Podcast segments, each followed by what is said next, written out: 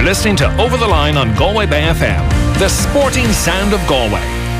And you're very welcome back to Over the Line with myself, George McDonagh, and Darren Kelly this evening. And our thanks again to Tony Ward, two time All Ireland winning Camogie manager, among other achievements. So, a lovely chat about his sporting life, and we wish him all the best with Mulla this year as he steps into the management role there. And we're now joined by our third member this evening, and that's Padraic Cunningham. A very good evening to you, Pádraig. And packed weekend in sport. I know, Pádraig, you were in Pearse Stadium yesterday. Not to be for Galway, well beaten in the end. And to read some newspapers today, they're now already cornering. It's a three corner battle. It's two from three to be relegated. And unfortunately, we're in that three, and we have two of our three games are daunting games to say the least. Yeah, they sure are. And um, look at like it's it's not the end of the world, I suppose, going down to Division Two. Like we last time they were in Division Two, they did go to a an All Ireland final. So like, look at there is bright sides to it all. Like, but yesterday probably was a battle against boys against men. Really, like you could see with them that Derry side, they were physical, big unit men, and just they had the cuteness of the game, I suppose, at the right times. Um, when th- that second black card went, and I think it was 11th minute into the second half, they just steamrolled Galway and hit, I think, nearly 1 3 on them without reply from Go- uh, to Galway, and that kind of put the game out of out of hands for Galway to reach. It's something I know, Darren, you'll be at a lot of different code games as well, and the black card and the person and losing a person going. It's getting tougher and tougher. We see it in rugby where teams now have a system to manage a yellow card when they have a player yellow card. They seem to go into a kind of ultra defensive mode, and there's now a way to get around the yellow card, if you know what I mean, in, in, in rugby. In Gaelic football, do you think that some teams are developing a way of how to get around the black card for the 10 minutes or well, yeah, like of course, as, as advances on and people get used to it, they're going to work out ways. But of course, when we look at the black card, and the key talking point nationally this week was this rule with the black card leading to the penalty as well. And even I think it's Kieran Molloy's incident you're on about there now. We've the benefit of looking at a replay. Like yeah. you know, it's always a very very harsh decision. That's not what Galway cap on. That's just trying to call there's, it. There's no VAR. There's no VAR in Gaelic football. Yeah, straight there because they put the hand out and the hip. The Derry guy scored the point. You know, let the point go, and it was a turning point there. But then again we were slow getting down with the blocks there. We conceded a very cheap goal earlier on. Now we got ourselves back to the game. We kicked a couple of points, and then of course um, Dylan McHugh and, and John Daly helped set up the goal for Céin D'Arcy. And we're back at the contest there as well. But at the moment, based on the injuries we have, probably as much as anything else in the form that Derry are showing. They're just that little bit ahead of us this time of the year. Whether they showed their hand early or not, George, we'll find out when time goes on. But when Derry hit the extra person before even Sean Mulkerrin went off, they got the goal. Sure, McGuigan put away the penalty and he wasn't getting much change of Johnny McGrath yesterday. And you're playing catch up. Like we did get the last four points of the game, but Derry just when Derry smelled blood, they took it, and that's what a top three team, as they're being touted at the moment, should be doing they're being touted that way.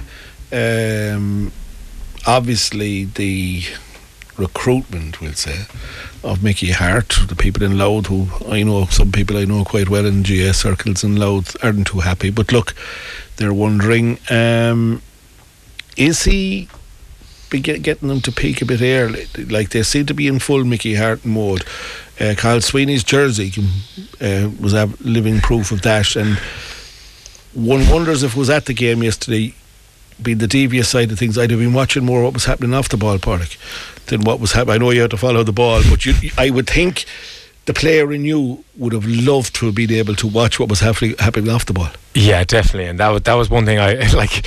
Yes, I was commenting on the game, but it was something I was kind of trying to keep an eye on and towards, and like even just the the cuteness in them. Like when, as Darren said there, when they there was the black card stage when Brendan Rogers went out for ten minutes for Derry, the ball was not in play much at all, and that comes back to probably the tactics of a man went down with an injury, he's soaked 90, 70, 90 seconds off the game, and like when when Galway went down one black card, then the second black card, it was all guns blazing. There was no time. They were onto the ref, onto the ref. How long when each kick out was to be taken? It was every situation, and you could see, you can see there's a statement of intent from the Derry team. You can see it from the likes of you look at the Glen men. They've won a club All Ireland, and six six days later they're down playing against Kerry in a National League game. So like you know there's intent there, and you know what Mickey Harte is going to do with this Derry team. So it is like they are being announced as the top three team, and people are saying, "Oh, have they peaked too early?" But look at you have to admire Mickey Harte's done up there. He's brought them in. He's Conor Glass is ap- he's a, f- a freak freak of a human. So he is like Oh, a couple of the points some of the scores he kicked yesterday. The the one on the right hand side of the pitch, uh, it looked like he didn't even look at the goal, and he just delicately kicked it high up into the air, and it was it just was a right beautiful pace score. Yeah, it was yeah. a beautiful score. So it was, and like this is probably this is where we go with the Derry, and you have to wonder like. We say, oh, Dublin and Kerry, like these are two taunting fixtures that Galway have ahead of them. But I think Derry yesterday showed a real statement of, look, it's it's a more condensed season. They're saying if we're ready to go and we're ready to peak by July, it's it's two months earlier than they'd have to peak a long time before. So look at no credits to them, credits to Mickey Harte. I feel myself it's like the spurts Derry is Porridge you said there no to hurt because let's not forget too we got back into the game and then when we do push forward or attack we seem to make a bit of hay like Niall Daly should have done better with that opportunity to get into him there as well. But with Derry they lost two All Ireland semi finals, one of them to us. They'll feel they left the Kerry game behind them last year. Mickey Harte hasn't come in for a big three year programme. This is all in for 2024, I feel, with Derry personally myself. Look, what we saw with Dublin there on Saturday night, they're still the team to beat. Kerry will be much better later on in the championship there as well. And look, when things clear up, we're going to be there, thereabouts in the conversation as well. But Derry are putting all their eggs in the 24, I feel. But uh, I'm looking, and not just Pádraic Joyce, um, a number of the management that have been interviewed uh, for the last couple of weeks. Have they've been asked by two about two men in particular. We knew everybody knew Sean Kelly was coming back because he was visibly evident that he was coming back. He was warming up, and you know it was only a matter of time before he actually seen action. But any time they're asked about Shane Walsh and uh, Damien Comer, uh, the answer is either long term or you won't see him soon. Um, you know, is it a case these guys could possibly miss the whole season? I no, know I, I know, but I pictures think. going around of Shane think Walsh in- and Bally, so I would wonder about Yeah, that. I thought that myself. Are they old pictures? Nobody has denied they were, said they were old pictures. But look, they're amateur sportsmen at the end of the day. But you know, they're key players to Galway, and notice the forwards that are out there are fine forwards. But there are times when you need, and, and, and it's something that struck me uh, a couple of weeks ago with Paul Conroy. He was the only man willing to shoot from 50 yards out and score a point. Now Paul is injured as well, you know, and he's the wrong side of 30 with respect to the guy. A wonderful server, but you're not going to get 70 minutes constantly from him and kick points here, there, everywhere. We need guys to, to being able to take scores. We seen Tyrone last week were trying to work the ball across because they were afraid to shoot or they'd no one to shoot. You know, and these are guys at the end of the day scores win games and we need our best scorers and our best point takers on the field of play. Yeah, that, that's 100% it. And look at obviously like uh, a lot, a lot of Galway's forward play does come down to the two main stars in Damien Comer and Shane Walsh. Like I, w- I was reading a stat today and I seen like Galway. I think their top scorer this campaign is is Rob Finnerty with 11 points from four games. Like so, it's it's not a stat that catches your eye straight away and goes, oh, he's he's doing marvelous scoring. But yes, there obviously the words in our mouth is that we're worried about Damien Comer and Shane Walsh. These are two, and but I think it frees up even when the two two men are playing for Galway, it frees up more space for other forwards to utilise and try to get scores on the board for them. And it's just um, uh, unfortunate that these two men have picked up injuries and. Um, Shane, Shane, obviously in particular, like we we seen that one. He took a free. I think it was against Mayo uh, in the dying moments. And look at it. It looks like a, a, uh one that we don't know anything about. It's uh, probably a quad strain from my record. of looking at it like. Um, and then Damien was one we picked up a week before the Mayo game. So look at it. It's it's it, is worrying times. But once them two men step onto the pitch, I do think it'll give a lot more confidence to the rest of the forwards in that Galway team. Yeah, and even go back to what George was saying there as well, because the questions will always be about the All Star, the big names like you know Walsh, Kelly, Comer, Cillian McDaid. But at least we know Cillian's situation anyway. We're not expecting to see him back for a few more weeks, and uh, hopefully Liam Silke can be back as as well. Um, management, I'd imagine, they're just trying to focus on the squad in general. And this is an opportunity for players like even now in Porrick, you know better than me. You can nearly see a championship team already developing if everybody is fit. One or two positions up for grabs, all right. It's but we're not going to win in Ireland unless we have the 2021 that can step up based on what happens because these injuries caught us last year and could catch us again later on. And that's exactly it. Like if you look, look even look at the day they played Kerry in the All Ireland final, I, I'll go back to it. Like the halftime sub was probably the winner of the game as Killian Spillane stepping onto the pitch. Like, and it's it's a squad game, and that's what this Galway team is. Like you know, there's young men stepping up to the plate. Liam O'Connell, Killian O'Curring. These are young men coming in, stepping into a senior setup, and getting the opportunity in national league games against the best teams in the country as as Derry like so they, they look at they're going to get wealth and wealth of experience but we do need our main core of players like as you said of the Cillian McDaid's the Sh- Shane Walsh's Damien Comers Sean Kelly's and the Liam Silke back flying probably sooner rather than later.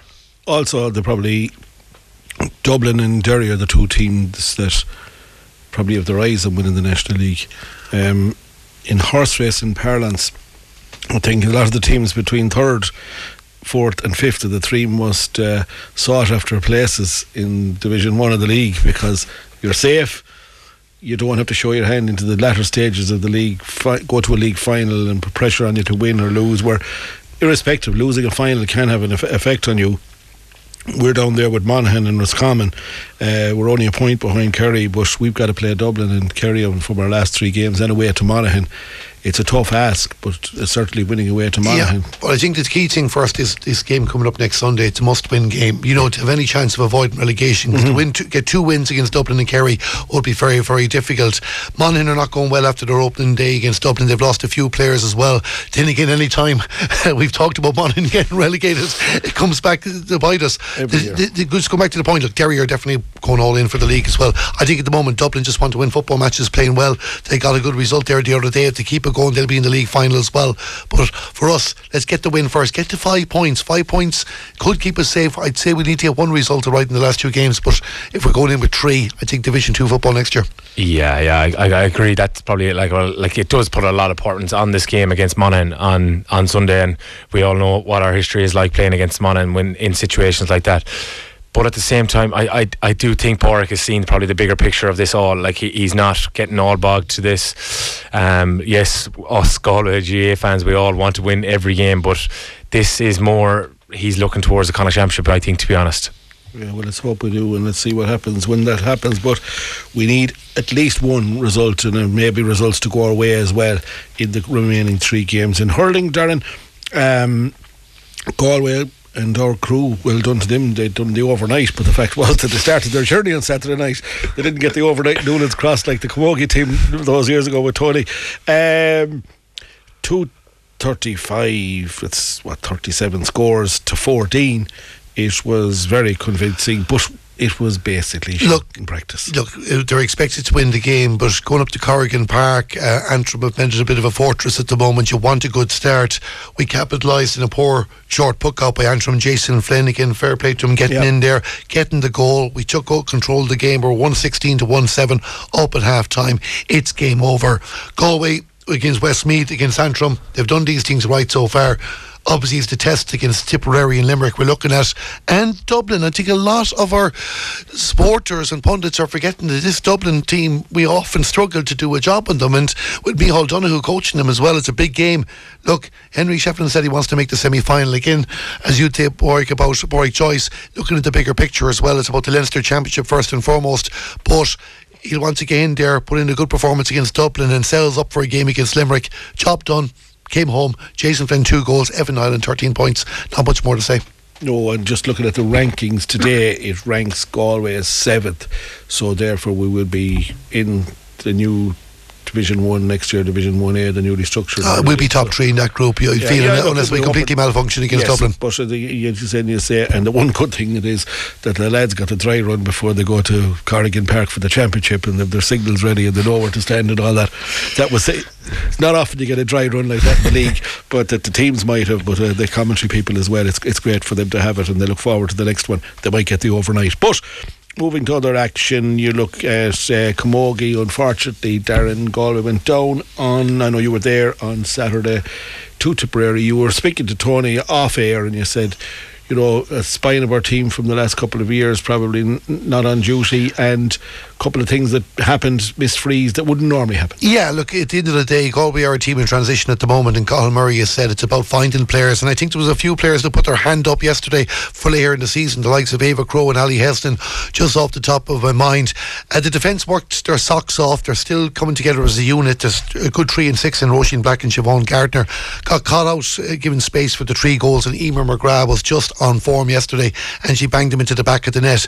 Tipperary were deserving winners, though. When I say that, George, Galway got themselves back into the game despite missing, uncharacteristically missing an awful lot of chances. Like Carrie Dolan, Siobhan McGrath, they won't miss chances like that again. We got back to three points in the end. I think we were back to two at one stage. Uh, if we'd taken some of those chances, we would have gotten something out of it. But again, for Galway, they won the last two leagues. It's second uh, game of the league. It's in February. Galway And don't need to win a league. And the management are beginning to see a couple of new players at senior Yeah, well and, that stepped out and, and that's what I'm saying as well. Like Neve Nyland was superb against Clare last week. I mentioned, I mentioned a few there in the game against Tipperary too. And like they're playing Kilkenny in two weeks' time now. That's going to be a massive game, whether that's in uh, in, in Ballinasloe or, or Pearse Stadium or wherever it takes place as well. Galway are trying to build a squad for the championship because the point I was making there, we won the last two leagues, but we got beaten in two All Ireland semi-finals. Nobody remembers winning the last two leagues, even though we're going for three in a row. I just want to give a mention there, uh, George, to St Raphael's Loughrea, All Ireland Senior B, Camogie champions as well. Yes. Fantastic result for them. John Hardiman and John Tara Healy's the manager, but John Hardiman's involved. Bettina Harkin doing an awful lot of work. But you would have heard Tony Mitchell in the last hour about the eighth in a row team, the senior A. Owen Melda Hobbins was on that team. They hadn't won a national title since first national title in 32 years. How appropriate we Tony this week, but well done to St Raphael's.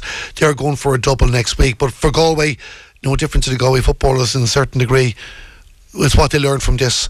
Is the key thing. It's a competitive group. We'll know more when they play Kilkenny uh, in two weeks' time.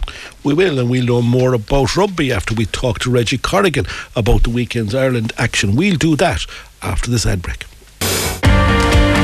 You're listening to Over the Line on Galway Bay FM, the sporting sound of Galway. And you're very welcome back to the third instalment in the panel discussion with myself, George McDonagh, Darren Kelly, and Padraic Cunningham. We've just heard the views of Reggie Corrigan. Reggie, quite positive, and I suppose, look, you have to see his view because as an ex-player and he sees the strides that Ireland have made. I'm still always of the opinion what happened because we're able to do this in the Six Nations, but we're not able to do it in a World Cup. But I don't know, lads, what followed the Six Nations. I still, as I said to Reggie, am quite disappointed by the quality of the games. I just think they're lacking serious quality all games. I'm. Uh, there's been some exciting games, but I'm more disappointed with the quality of the opposition. Uh, look, going back to the World Cup, bear New Zealand team on the day, but I think we were falling too much in love with this number one world ranking at the time. Six Nations that follows the World Cup. It's normally a free run, have a go. I think that's what we've done so far. We picked up three results, three bonus point victories. Scotland might ask a question based on the way they're playing because they were lucky to beat France, but I don't expect anybody to stop us doing back to back Grand Slams. Is what we do afterwards is key, George, because we can go look all good in 24, 25, 26, but I don't think Andy Farrell uh, can risk going flat in 2027. We have to make a World Cup semi final at the very, very least. Yeah, and I think that we look to have maybe have got a successor. I would be always have been worried that Johnny Sexton, and I was quite critical of the fact that a lot of outside halves were only getting the last five minutes. And in fairness to the coaching staff, they know a lot more than I did because they knew that they needed Johnny Sexton on the field to play. Like he was out on his feet in a number of games that he played, but they kept him out there, and we were all wondering when Johnny Sexton says au revoir, what's going to happen. But I have a feeling Crowley they've got somebody that maybe able to carry that can. He does have a huge assistance with Aki outside him. Um, I just think he. I don't say he's lucky, but things have fallen in a way for Farrell that we've just got a couple of players that are able to step into the breach, and we have found Joe McCarthy. This guy go through Ireland. Yeah, look, the thing, and Bundee Aki's probably found his best position in this Irish team. The number 12 role suited him down to a T there as well to protect the out half. I agree with you, George. The key, the one thing I always had is that there never seemed to be a clear plan for what would happen if we didn't have Johnny Sexton. Now we've fallen on Crowley there at the moment. He started off very, very well, and it might all fall into place too. And maybe Andy Farrell and his uh, management team knew more than we were looking at the whole time. But look, it's a new it's a new dawn for Ireland rugby. There'll be no doubt be a few changes in the personnel. But again, just going back to the match quickly enough, like just the power, the confidence, the strength, the kind of that bit of swagger they have at the moment. They're getting the job done. Admittedly, against poor opposition, France much poorer than we thought they were going to be before the start of the competition. We saw like poor Italy, poor Italy. Like you know, when you think about I it, think like the you know, kicker when- bottled it. uh, look, Why should the roof was closed? probably was nervous at the time, no placing it, wind. possibly, yeah, you know, but it was hardly one of those old strimmer the oaks you see for ho- hoovering up the weeds or the, or the, the leaves. See, they hardly had one of them on the sideline to tilt the ball, but it was just because you could see the, the shot clock was edging as well on him. He bottled that kick. it probably probably And- was or else he's seen his uh, name in lights that I'm going to kick the penalty that sees Italy win in France. And look what happened. Speaking of scoring, it's now West Ham 4, Brentford 2. Wissa with the latest goal for Brentford, who are coming back, albeit though the Hammers, everything is going right for them. David their first win in nine or something. Yeah, be? again, we were listening to him being sacked and all that, and then he says they've offered him a new contract.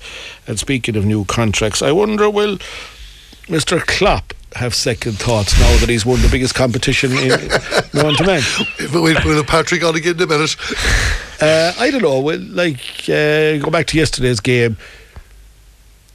Bar- Gary Neville is now christened Chelsea as bottlers, the billion pound bottlers. He says, and some people on TV this evening thinking that that name will stick with them until they actually win something. There's been a phenomenal amount. Of, everybody knows that there's been plenty of money wasted at Old Trafford. We mm. know that. But Chelsea have wasted a phenomenal amount of money, and yet they had nobody yesterday to take the game by the scruff of the neck. And no disrespect, I'm not. I know the rivalry between my, myself and Liverpool is well known, but in fairness to them, Klopp only could put out on the field of play what he had fit. And at the end of the day, he had an awful lot of injuries to deal with. And Chelsea were favourites going into that because of that. But they just didn't have anybody that was willing to take the game by the scruff of the neck and say, right, we're going to win this for Chelsea. They were they were like a team playing for penalties from 10 minutes into the second half. Yeah, they sure are. And one thing that stands out to me is all the money they've spent is they haven't a, a proven goal scorer, which, like, there are light line wingers like Raheem Sterling, who's out completely out of form, Cole Palmer. Yes, he's been good for them this season, but he's not a centre forward who's just in the box, knocks tap ins, it gets tap ins, gets goals from nothing really. Like, we can go back to it now, like, at the United now, Rasmus Højlund has turned into looks like a goal scorer, and that's what something like Chelsea are missing at the moment. Can I ask a question, Pork? These long-term contracts that Boehly did to try and beat the system, are they backfiring on him? I'm not accusing a player of anything, but if you're settled up for seven, eight years on a contract, you subconsciously you're probably not going to push yourself the extra ten percent, are you? Yeah, it's probably another side of it you have to look at. Like, like if, as you said, it's a contract seven, eight years. You probably say, right, I'm secure here, I'm fine. Like, no matter what, I'm going to be paid out here for the whole seven years. Like, and if I'm to be left, I have to come to an agreement. They have to pay me a certain amount, compensation, whatever. So, like, it probably doesn't have the same drive as someone that's on maybe a three or four year contract, and knowing maybe after two years, if it's not clicking, you're in trouble. Your contract's coming up to an end. But it just baffles me with the amount of money they have spent and and how they haven't came out and went up to the markets and gone look it's like if you look at Manchester City they went out they knew what they needed it was one thing it was a centre forward they went and got the best around Chelsea seem to have endless endless amount of money I don't know why they're not doing the exact same No, and they haven't, and they haven't been reducing it in a But while. it's something that can be said of Arsenal as well. it could yes, but they've, they've players stepping up to the mark, but they have no tap-in merchant that might just cost them in the, the run-in, even though they're punching above their weight. And I still think Th- yeah, that's one thing I, I do think will might come back to bite Arsenal. But their wingers are firing so well for them mm-hmm. that it makes up for the mistake of not. But see, Arteta, I, I I do think Arteta will have a massive summer, and you will see a goal scorer come into that squad. I'd be I will be flabbergasted if I do not see a goal scorer coming into that squad for Arsenal. So. He, I I do think he you recognises think, you think that the quality of football they're playing and the way their wingers are playing will entice that big name centre forward to come to to, to, to Emirates. That's exactly it. Yeah, I just proved to be more consistent. Yeah, it's just it's just they're showing the consistency. And then if if I was a centre forward, I said right, I have a chance here. I can get in there. I'll probably get 16, 18 goals and we could win a Premier League title. That's you, exactly what he's you thinking. look there like when they had the bad uh, spell there before Christmas. I thought that's it. Now they're going to fade away. You're kind of setting up for Man City to win the league, and that might happen yet. But even watching them against Newcastle at the weekend, sure was a four-one the result, but it could easily been six, seven-one. Sure, Saka there at one stage it was like a tap in from out the edge of the box, like, and nobody from Newcastle. The first goal was a bit clumsy, but I mean, you really worry about Newcastle after all the hype about the Saudi Arabian money and all that, and Arsenal just in their stride, and maybe Arteta has just got that bit of consistency this year because after uh, missing out in last year's league title, you know that could have hit them hard. They're up there competing, and if they can prove to be doing that again, like they were doing back in the days of Wenger, in the early days of Wenger and all that, then maybe they'll become a more attractive option for somebody in Europe or that striker they're looking for. Yeah, it, it, I think so, and I, do agree with what you're saying, Park, as well. The way that their wingers are playing, that just maybe that's what Arsenal are missing, and they will maybe entice them. Just speaking the other end of the table, you see where the change of management. Palace won three 0 against Burnley. Um, probably needed to win because Everton today have had their financial fair play uh, penalty knocked from ten points down to six. We're still waiting on the judgment for the 115 charges from the people. You'll be waiting. Abu Dhabi and, and places like that. But God knows they'll end up playing probably in the reserve league here, the Galway District League. They'll be knocked so far. Uh, they won 1 0 Manchester City. They chiselled out a 1 0 victory uh, at Bournemouth. Uh, Brighton and Everton a one all draw. Now, will it be interesting to see will Everton get a kick from this? Uh, is this what Dyche was waiting for? They, I don't think they were as bad as what everybody else says. Yet they, they made mistakes in their the way their interest payments and so on and so forth and whatever was going on behind. But to be knocked ten points like that and other clubs getting away with it, this four point um, relief probably will spur them on. I would think and get them out of the relegation mire. It's uh, look the thing about it, and we've discussed it before, and like how why were they getting punished and other clubs are getting away with it, and we'll talk about the 115 charges until it's finally addressed. But like, what's the system here, lads? In just regards, they were punished for the 10 points. An appeal comes in for six. If there's a second charge on the way. It's like there's of like hokey cokey work it out as you go along. Like, you know what I mean? It's unfair on all the teams around Everton as much as it's unfair in Everton. But at least four points back, they will take that. They had a kick there the last time when they lost the 10 points. They managed to drag themselves out of the relegation zone before getting uh, sucked back into it. Then again, um, but it'll also give the likes of Luton Town a kick as well because they realise Everton have picked up four points. We need to up our game as well. But again, it's where, where where's the actual black and white says this penalty is ten points or this is six or what is it like? Nobody knows it. I think the way things are being done and where contracts are being negotiated, like Chelsea, to get around it. And you have to admit, in fairness to Everton, they're trying to build a new stadium as well, which will be for the benefit of their supporters. And it is great to see that things are that still going ahead. But you'll wonder what's happening. And all these people that are investing in clubs and clubs who are beginning to get into a bit of financial mire and they're taking in these investors who, when you go through the with a fine tooth comb, there's a bit more baggage coming mm. behind it. So you'd wonder what is. Speaking of baggage, what gets you 300, 690,000 a year, a week? What does that get you? In, when it comes to Manchester United. It gets you Rafael Varane and Marcus Rashford, who both turn their arse to a ball that's going heading towards goal. Get out of the way and see United lose to Fulham again. The missing of Rasmus Hoyle in the last day. People lambasted him for not scoring. His work rate is now.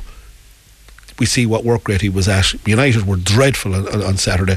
They were se- they were second best and deserved to be beaten. They Yeah. deserved to be beaten by a lot more. They did, and that's exactly. I was I was watching that game, and I was getting more and more frustration watching it because Fulham should have been three 0 up at half time, Yep. home and caused, and like it's just it's as you said, like it.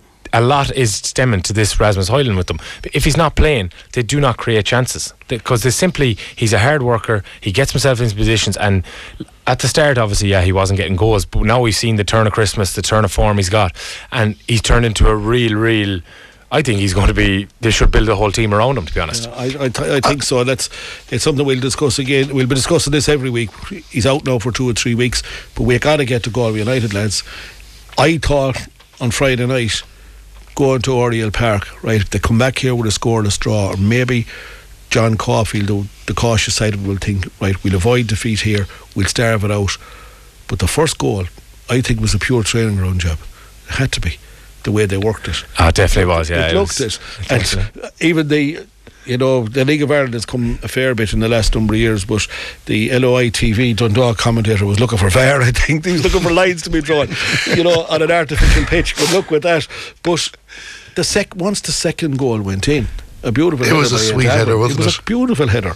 Once that went in, I won't say that Galway United reverted into Juventus mode or Inter Milan, but they just set up in such a way there was no way Dundalk were going to. We have it, we'll hold it, and they were comfortable winners, lads. Yeah, they were, and, and they were. It was a phenomenal performance up there. And uh, what I really, what I really liked about the first goal was it was exactly like something John Caulfield would work on on a Thursday morning in training, and he spent probably forty minutes at it. And I'd say that they nailed it to a T. And they It were blue, that the squad would be blue in the face, but Yeah, it was. You'd be kind of coming off going like, "Geez, I hope there's another play in this in this game like other than this." But it was perfect. It was a great move, great ball inside. David Hurley timed his run to perfection, and it just a tap in. Then Fred McCarthy, and then the second goal then as well. Regan Donald with a unre- uh, fabulous ball right onto the right onto Aodh Dervin's head, and it's a it's a great finish from Aodh Dervin. And look at it, it's three points, and it's a massive, massive win. I think it's the first win in over twenty years up Yeah, there. and the thing as well, because you remember Dundalk had a chance there at the start, about seven minutes into the game as well, and that could have changed the complexion of the game. But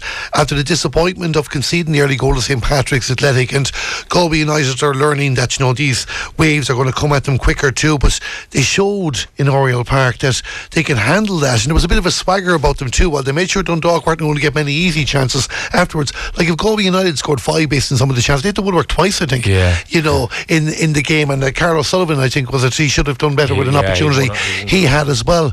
Look, great for confidence. And interesting, it's Galway United and Waterford that have got off to a good start. Look, it's two games in, and we won't get carried away. But what a game to look forward to Friday night. And Galway United will go into that game thinking, look, we beat them last year, we can beat them again, and just start pulling up a few points to maybe not be worried about relegation as much, even though stability and solid and solid solidifying themselves in the top flight is the key, the target for this season. I think so, and I think that a- lot of the inquisitive people that went the first night, and I mean that in a nice way, that said may not have been in Terryland for a long while, and said Galway United are back in the Premier League. We're going to go for this game. We'll see what happens. Look, things, Pats. You know, we see what happened. One goal to nil defeat. That win in Dundalk proved yes, we were unlucky the first night. Things happened, sending off, etc., etc. Penalties not awarded. But to win your second game, you look what happened. Shels beat beat Rovers. Little things like that are happening. Waterford come to town after hammering Drogheda. Galway United had the upper hand on Waterford last week. It's a, it's an opportunity to get a second win on the board, and I think it'll be a huge crowd again in the Road on, on, on Friday night. It definitely. Uh, look, it's a, it's a long, long season. Like there's a, there's four round of fixtures against each team. It's 36 games. There's there's no need for at all for them to be hitting any panic stations. The fans should get out and support this team. Like uh, this match on Friday night, it's a great opportunity. Yes, you said it there, George. It's playing against a team they were in the battle with last year, and they just seem to be a bit super, superior too. Waterford did recruit very well. They've signed some big, big name players, but not to say Galway. They're a hard working side, they, and when they set up, and and with any side that John Caulfield's been involved in, when he sets up, it is really, really hard to break down. So, go- uh, Yeah, I was just going to say there as well because, as Padraic said, a long season and injuries and, and the squad will be tested over the course of the year. You also want to be putting points in the bank early there as well. Again, the pressure won't be on them because even if we end up a draw on Friday night, it's another point in the bank and just enough there. Like this, they've beaten a Dundalk team the true with Shamrock Rovers in the opening round. And Rovers lost. We know they'll get their stride at some stage and off they'll go. There's been some quirky results there. I used the term so far in this, but the important thing now for Galway United is just to build on that. Even if it's one point, but they're good enough to take three. And the support gets out with them, they won't be disappointed on Friday night in regards to the entertainment anyway. No, they won't. And one person who's not disappointed now is David Moyes. They have been 4 2 winners over Brentford in the Premier League. That's a good win for West Ham. And also the good news story as well for Joe Lyons winning the Spanish Seniors Amateur Open and a certain airline wouldn't bring allow him bring back the trophy. We do believe that the trophy is on its way home. It will land tomorrow in Cork, we think, and will be couriered all the way to Galway. Well done to Joe Lyons. That was a wonderful performance by him in Spain. Also, a wonderful performance by some uh, boxers in the Connacht Championships at the weekend. Uh, there were Connacht titles for Finn Martin, for James McGauley, for Peter Lee, Pete McGauley, Noah Gordon on Saturday in Castlerea. They'll join Senan Clancy and Tom McAleer in the draw for the National Championships. So well done to them. Unfortunately, no joy for Caden Joyce on this occasion, but uh, Tom McAleer is in the draw for the boys uh, All Irelands, and they commence on Friday in Castlerea. And this is the first time the boys All Irelands have been held in Connacht, and all of the other boxers will head on. Easter week, to box in the national finals in the National Stadium. Gentlemen, thank you very much for joining us. And two sad pieces of news that I'll leave you. First of all, the death last week of Packy Kelly, a man well known in horse racing circles. Uh, he was the owner of Arden Ironhill Chief, twice a winner of the Blazers handicap chase, and owned many a good greyhound that ran around the Galway track over the years. And it was sad to hear the death of Packy Kelly. And today we got news of the death of a legendary man for me growing up in the city with horse racing, Jackie Spellman, a man who everybody knew he was a barber. He was just above where Tigh Coilí's pub is now, Jackie's barber shop. He was a wonderful man, a great horse racing man, a man who adored Pat Eddery. And when my love for Steve Cauthen, we had many a good battle and many a good chat over it, he'd be sadly missed. And to his family, we send our sincere sympathies. You're listening to Over the Line on Galway Bay FM, the sporting sound of Galway.